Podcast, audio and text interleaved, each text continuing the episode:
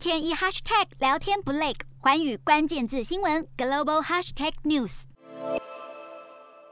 在俄罗斯遭到全球多国浪潮般的制裁后，普丁一声令下改变天然气出口的交易货币，让欧洲天然气价格随即飙涨了百分之三十。已经有多位政府官员或企业代表出面表示，普丁的这项要求违反合约。奥地利和波兰的石油天然气公司也都表明不晓得要如何实行用卢布来付款。立陶宛更是直接拒绝，声明他们没打算向俄罗斯购买天然气。不过，在一面倒的制裁声浪中，印度反倒看准时机，想趁势发展俄罗斯市场。印度出口组织联合会主席不但认为西方制裁对印度出口商是个大好机会，还宣布最快在下周推出印度卢比对俄国卢布的直接汇兑机制。而克里姆林宫也已经下令把八成的外汇收入换成卢布，准备好要开打这场金融硬仗。